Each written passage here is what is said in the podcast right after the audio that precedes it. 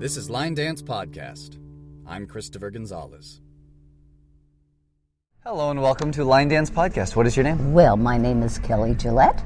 And what is your primary role in the line dance community? Well, originally I choreographed line dances, mm. and I helped a number of people who later became very popular of writing the step descriptions because they didn't know how. Mm. And I knew how to do that because I had been dance directors for a couple of the, uh, shall we say, primary dance studios in the United States. And although they had things written up, sometimes when you went to teach it, you had a just simple basic turn, and they had a whole page for it, and I said, ah, we don't need that, and I just cut it down to a paragraph. And so I, I wrote a number of articles for different uh, country western uh, publications for about twenty or thirty years till they all disappeared, you know, and that's where that picture came that I showed you. That was in one of those uh, newsletters, or newspapers, whatever you want to say. And that's a, a picture of you walking poolside with an ocelot. That's right, that's what, an ocelot. What can you tell me about this ocelot? Okay, you always think about leopards and things because they're big, big animals. And if you think about a leopard or you think about a lion, you think about a big cat. Now let's just assume that that cat got shrunk down from whatever the poundage of a cat. And ocelots come from South America and different parts of the countries, depends on how pretty they are. And they weigh, well, the males weigh anywhere from twenty-five maybe to fifty pounds, and the females weigh about eighteen. And they look very much like the margay, which is almost the same animal, but I don't know why there's a difference. They look alike. And the cats start with stripes on the back, and then they end up with little polka dots, and their coloring is yellow, but the belly ends up white. And so they look, they, they look like leopards. Their faces look like cats, but they have buggy eyes. Hmm. And their front legs are not like pussycats because they kill things and they bring it to eat, so naturally they're going to pull it along. Whereas our cats are just like this with the, our cats are with the paws together mm. on that. I forget that we're on a line on this, and I'm giving you all kinds of stuff. Whatever you want. And uh, how did you end up with an ocelot? Just out of curiosity. Well, it's a funny story. I did not know that uh, the what are the uh, panda bears, mm-hmm. in the black and white ones. Everything I saw were those little toys and everything. So I asked a fellow who was a head veterinarian at one of the big, big uh, zoos and things, and I said, you know, I'd really like one of those. Well, he said, that's dumb. dumb. They don't have them, and they're thirty-five thousand dollars, blah, blah. So then I said, well, you know, I've always wanted a cheetah. I just love cheetahs. And I have friends that have uh, zoos and things like that. And so a friend of mine had one as a pet. And I said, no, I live in an apartment. I can't do that. Well, I'm in Chicago doing uh, some promo work for um, uh, different things. And there was a man there called Bernie Hoffman, and he had a super circus uh, show on Saturday. And I'm in doing some stuff in one room, and he's there doing promos for his Super Circus show, uh, not show, excuse me, store. And I'm talking to him, and he said, you know, I've got something you may like. It's coming in next week. So the next time I went to Chicago, I went to his store, and he had this little ocelot, the ugliest thing I ever saw. Oh, God, that cat was ugly. It was gray, and it it its stripes and things all kind of went together. And I said, no, I don't think I want that.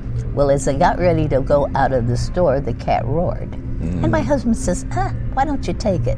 So Bernie said to me, if you want this cat, do me a favor. Take it home and keep it for a while because you're coming back in three or four weeks. And so I got it home, and in a week it changed its coloring, just like leaves do on a tree. And uh, the cat was going up the walls, and just not, I didn't like it, and I was going to take it back. But it happened to have picked one of those little round things that you have, a doorstop. There was a little rubber thing that's on the edge of a doorstop, and he uh, ate that. And so he's kind of rolling around, and I took him to the vet, and the vet told me that if it doesn't come out, you know what I mean by come out, mm. we'll have to cut him open. Well, all the time he was ill, That was three or four days. That cat didn't leave my side. I mean, that was just like my arm, my leg, my head, you name it, it was. So he did get rid of it. So then I took him back up when I went to Bernie, and we did part on the radio show, T V show and all.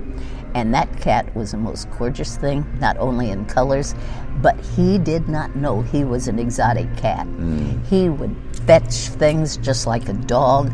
He swam. Uh, little cats don't, but exotics do swim. And every time I went someplace or anything, he was right there, and I got to the point where I traveled with him all the time. And we did not use him in shows. I did use him in um, Uh, style shows, and one time you'll find this funny.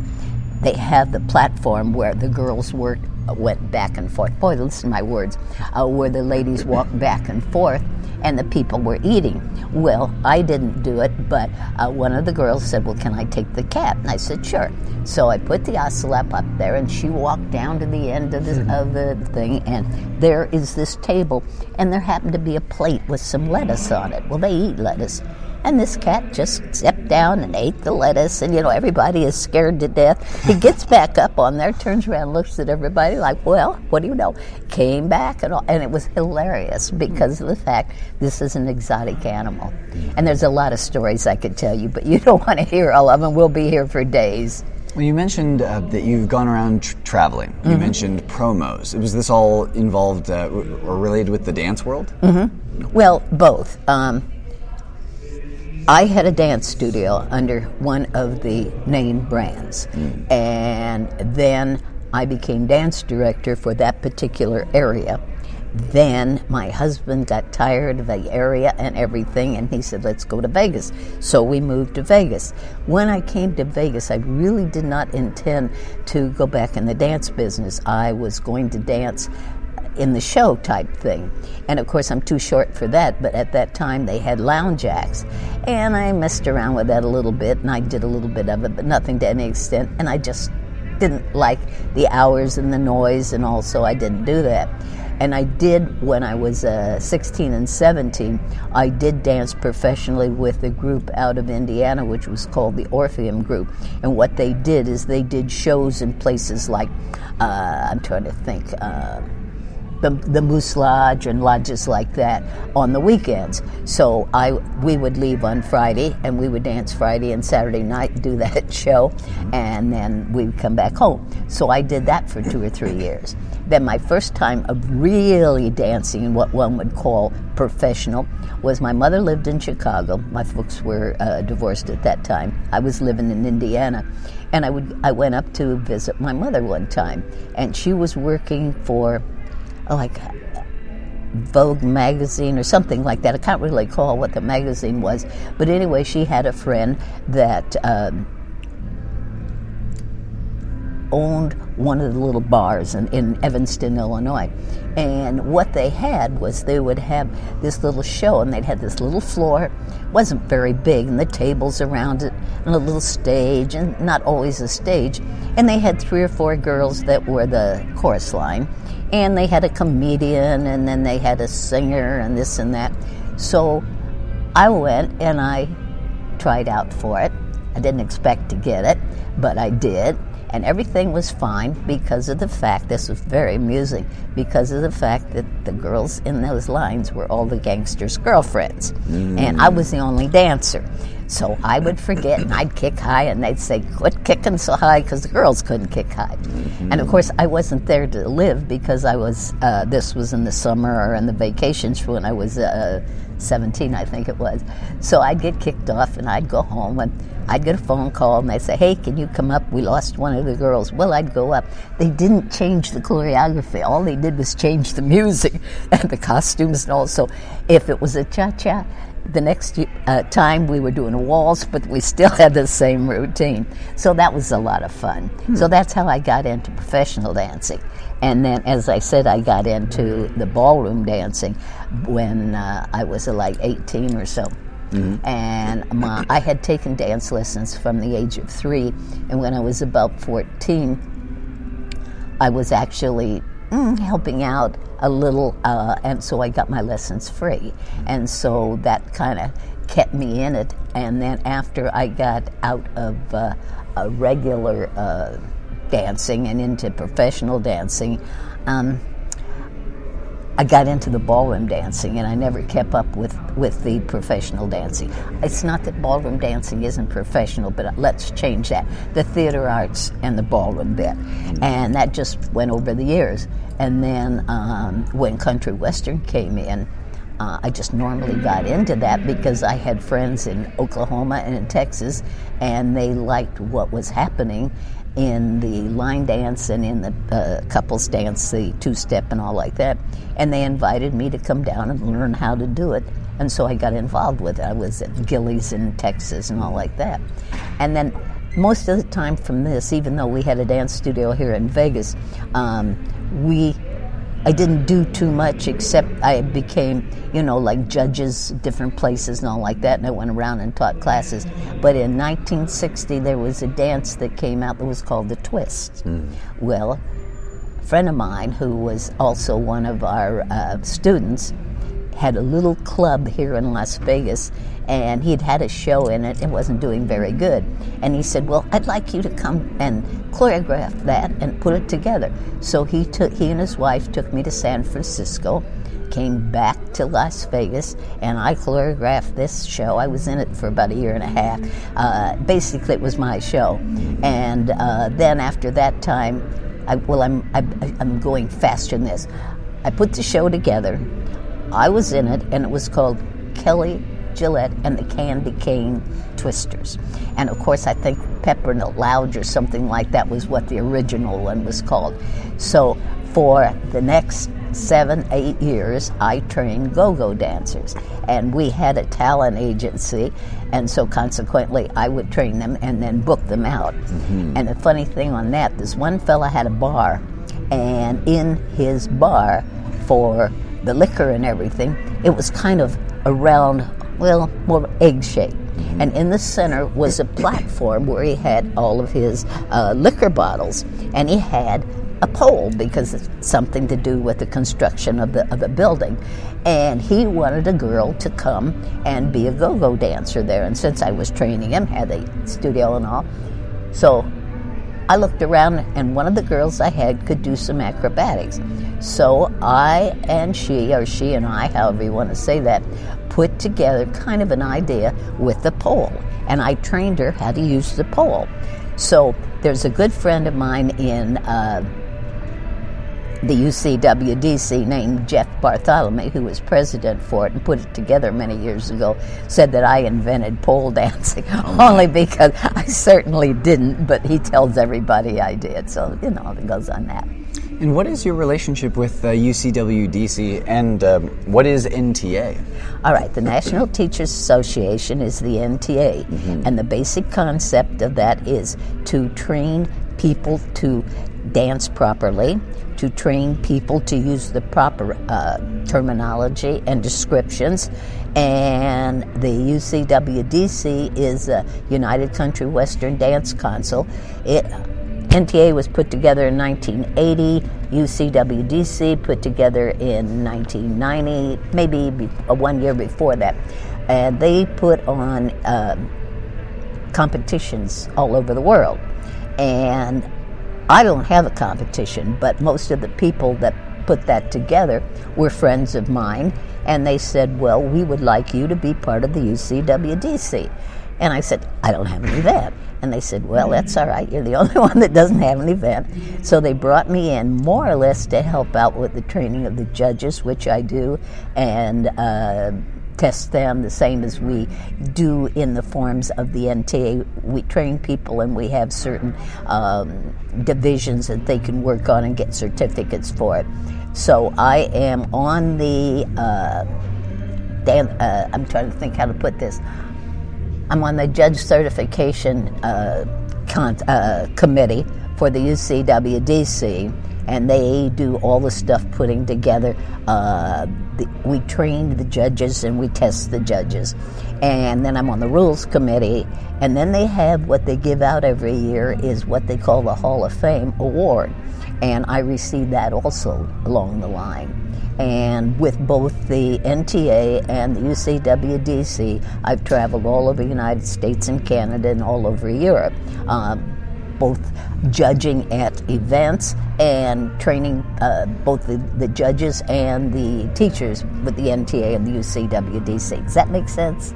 Well, sometimes I get to rattling on and I forget what I'm going to say and I think of something else coming along. The word came to me that I was looking for.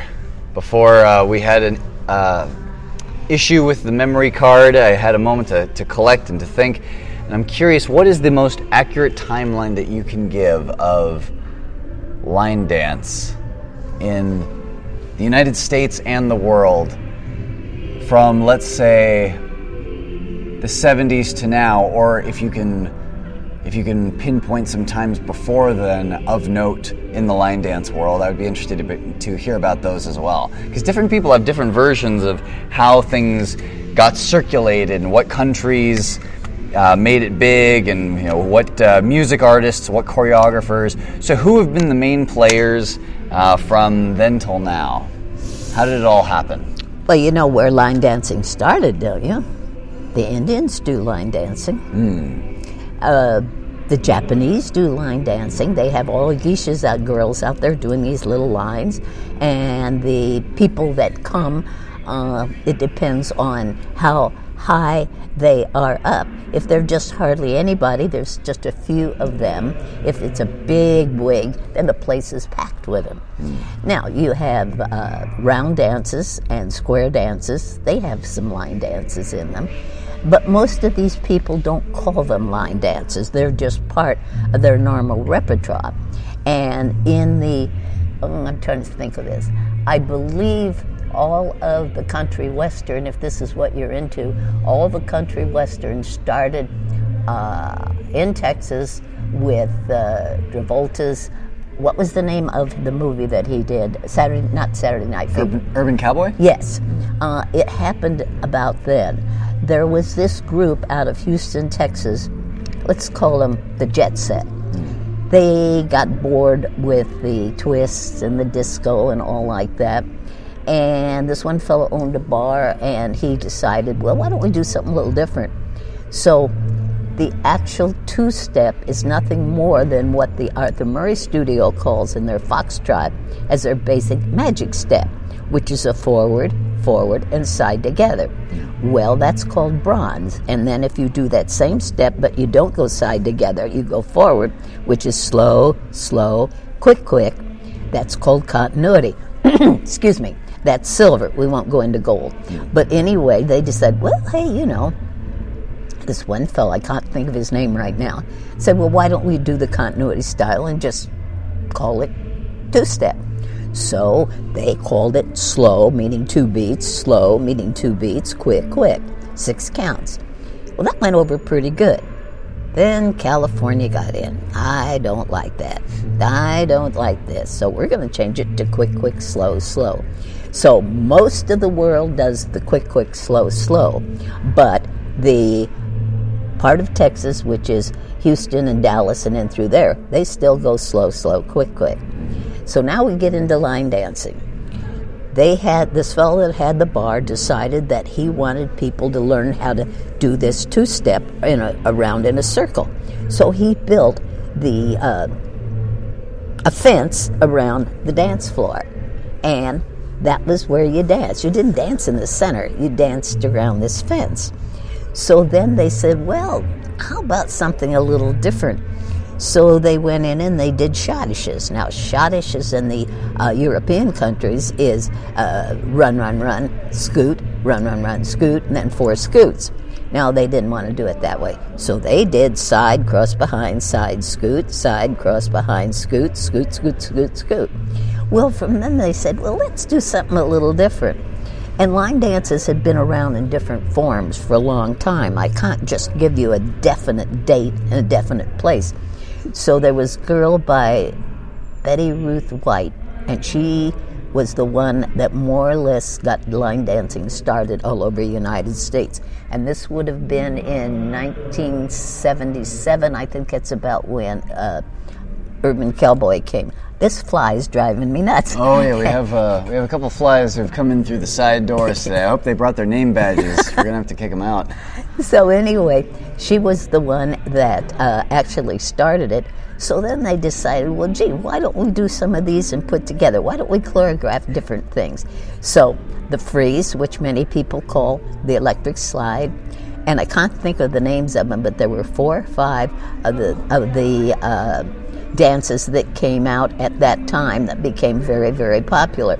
Some of the dances were taken off of round dances in uh, the, the uh, square dance and round dance group, and they just, instead of finished it, they just cut them in half. And then slowly but sure, everybody in the country decided to open a bar on every corner, like here in Las Vegas. This is not a dancing town. And I worked with people, and I would say we had fifteen bars in this town. Now, this is not a dancing town. I'm repeating myself. And I more or less trained the teachers a little bit, and so they said, oh, we'll have Mary Smith come, and she'll teach from seven to eight some of these line dances, and then we'll dance. And they usually danced to uh, canned music. They didn't have uh, live music. So slowly but surely, but quick. And when I say slowly but surely, I mean slowly but surely people got the idea, that everybody jumped on the bandwagon, and every city in the United States had four or five, six, even some little tiny towns had four or five bars. Well, for many years this was pretty good, but then country western began to slide down, and I'm going to give you an opinion. Here in Vegas we have two places. We have Stoney's, and then we have the hotel Uh, Treasure Island, which uh, Tim Perez, which is a very good friend of mine, one of the master dancers in the U C W D C, is uh, teaching there, he and his sister, and they're very knowledgeable. I'm not going to tell you what I've heard about Stoney, so we'll leave that part go. And so that's all we've got left in Vegas. Mm. And there's a lot of towns that that's away. But we have a lot of people in the world, especially in the United States. You have these uh, senior centers, and we have a lot of the elder people, mainly women, who teach line dancing in these senior centers. So that keeps it going. But those people do not go out and dance. They just dance there for recreation, and meeting meeting people, and, and uh, exercise and stuff. I would say starting in nineteen eighty-nine, when the U C W D C, United Country Western Dance Council, started putting together these competitions, that that sort of helped keep country western around. And they don't do a lot of line dancing, but they have what they call, ma- uh, what is it, Rising Star, Master Star. Superstars. Okay, the superstars, that particular part of the contest, and let me explain, let me go back. The contest is made up with two different systems. One of them is for couple dances, and one of them is for line dances. And they have uh, all forms. You can start with, I don't want to go into that, I'll be here for a half hour. But anyway, uh, these superstars, those are people who are in the line dance world, and they are actually master dancers in their uh, particular form of dance. And this has kept uh, line dancing going, because they themselves are doing line dance. Even though they're doing it individually, they're still doing line dance. So consequently, uh, I believe the U C W D C, and there's one other one, I can't think of, let me think, in Texas, A C D A, I think. American Country Dance Association, and it's mainly in Texas, uh, Missouri, um, in that area. And they have a lot of contests, but it's all in that area. They are not all over the world like the U C W D C. They're in Europe and in Asia and, and places like that. So I'm getting a little off track here, but the actual beginning of line dance in country western was with this, and I think it's Mary Ruth White. Boy, I was just looking at that this morning. But anyway, uh, if I can think of it, I'll send it to you. You can add it in. Uh, she, very good-looking little gal. She uh, went around and did a lot of uh, teaching of the line dancing. And I know here in Vegas we had uh, Sid Charisse's ex-husband, Nico. He had a big uh, workshop, and I taught uh, some Latin dancing at it, and some other people came in and uh, taught different forms of dance besides theater arts, and she taught country western. And that really pushed it, because Nico had a very large convention, or whatever you call workshop, on it. And then it just blew over all over the country. And then Europe got uh, into it, and then it went there. And of course, Japan has always had something similar to that. Not necessarily the geisha girls, but the idea of doing it in workshops and things. And they didn't go out and dance it, but they had, uh, it's like going to ballet class. They had a lot of classes like that. Is that anything like it? But what you, blasted, I can't talk, excuse me. Is that anything like you've heard? I definitely didn't know the specifics. Um, the timeline sounds about right. And as somebody who has seen all of that firsthand, what do you think of some of the changes that have happened since then? Like with these big fifteen hundred plus person events that we have just for this specific form of dance, and all the different countries that have taken it up, the ones who take it so seriously and want it to be a legitimate art form, you know, of the body, and all the different genres of music that are being used now with phrased and tags and all these things. What what are your thoughts on that? And if you had just a giant billboard for all of us in the line dance world to see, something you would want to broadcast, Uh, what what would you want to say on that? What would you want us to be thinking about or doing? So, two-part question, I guess, there. What are your thoughts on it, and what would you like to, to say out to all of us? You don't want to sit here for another two hours. No, actually, um, when line dancing came out originally uh, with uh, the, the Texas group I told you about, this was in the late nineteen seventies, and you had the country music. A lot of it was twangy and all. And people didn't like that music, but they liked the dancing, so they got involved. Well, slowly but surely, all of the big stars went into rock, and they got rid of the twangy thing. Well, people were happy about that, so then they enjoyed the dancing much more. And then slowly but surely, the dancing itself has come up from just a basic side step or forward step or little turn or whatever it is, until really nice movement. And a lot of the dancers that do line dancing actually could dance professionally in some of the things that you see on T V, because they've learned how to do, use their belt, I'll get it out, bodies properly, and they've learned how to use their arms and their feet, and they understand choreography, they understand the feeling of the music, and they have, uh, they know how to show it. And so, as I said, I believe a lot of them could. Um, I had some girls in my studio that went, this is a long time before that, uh, that went out and ended up with, uh, well, one of them ended up with, uh, oh, great. I'll think of it later. Um, he had his special Golden Girls type of thing. Mm, oh, he was with... Uh, we won't go to that. It'll come back to me at twelve o'clock tonight. I'll remember it was. But they were he, these girls were able, from my studio of learning how to ballroom dance, able to go out and dance professionally. And I believe that uh, a lot of the movements and things that I see with uh, Shania Twain and all those people, and the, the things that are done behind the, her in her uh, videos and all, and I could go on on all these stars, and, and all of that stuff is really good. And of course, Michael Jackson had a lot to do with it too, and he brought in the body movement. Bob Fosse, who was the top choreographer in many many years ago, was married to Gwen Verdon, and she couldn't get a, a job dancing because of the fact that she did all the gyrations, which we do in line dancing, and which uh, people are doing if you watch T V, the shows and all. And she did, if any of your people are older, they'll remember, he put on a show in uh, Broadway, on Broadway, that was called Pajama Game, mm. and he put her in it.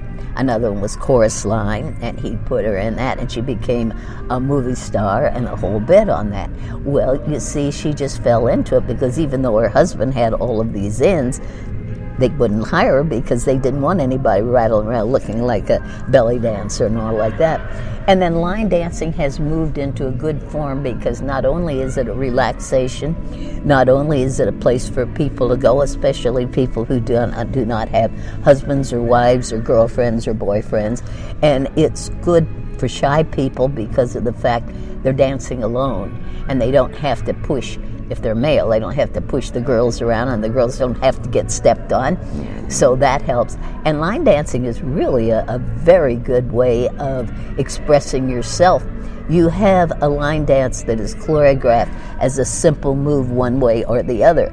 But if you don't like that move, you can put other stuff in it, as long as you stay with the beat and as long as you stay with the basic concept of what the choreographer wants. And this gives people a chance to let themselves out, to put forth what they feel. Maybe they had no clue. Maybe they've never danced before. And this gives shy people an opportunity to dance and to feel accepted, and it gives people who are really extroverts a chance to get out there and show off. So it's just wonderful. And nowadays, the music is so good. And it isn't that twangy stuff, which I said a few minutes ago. And the music is great.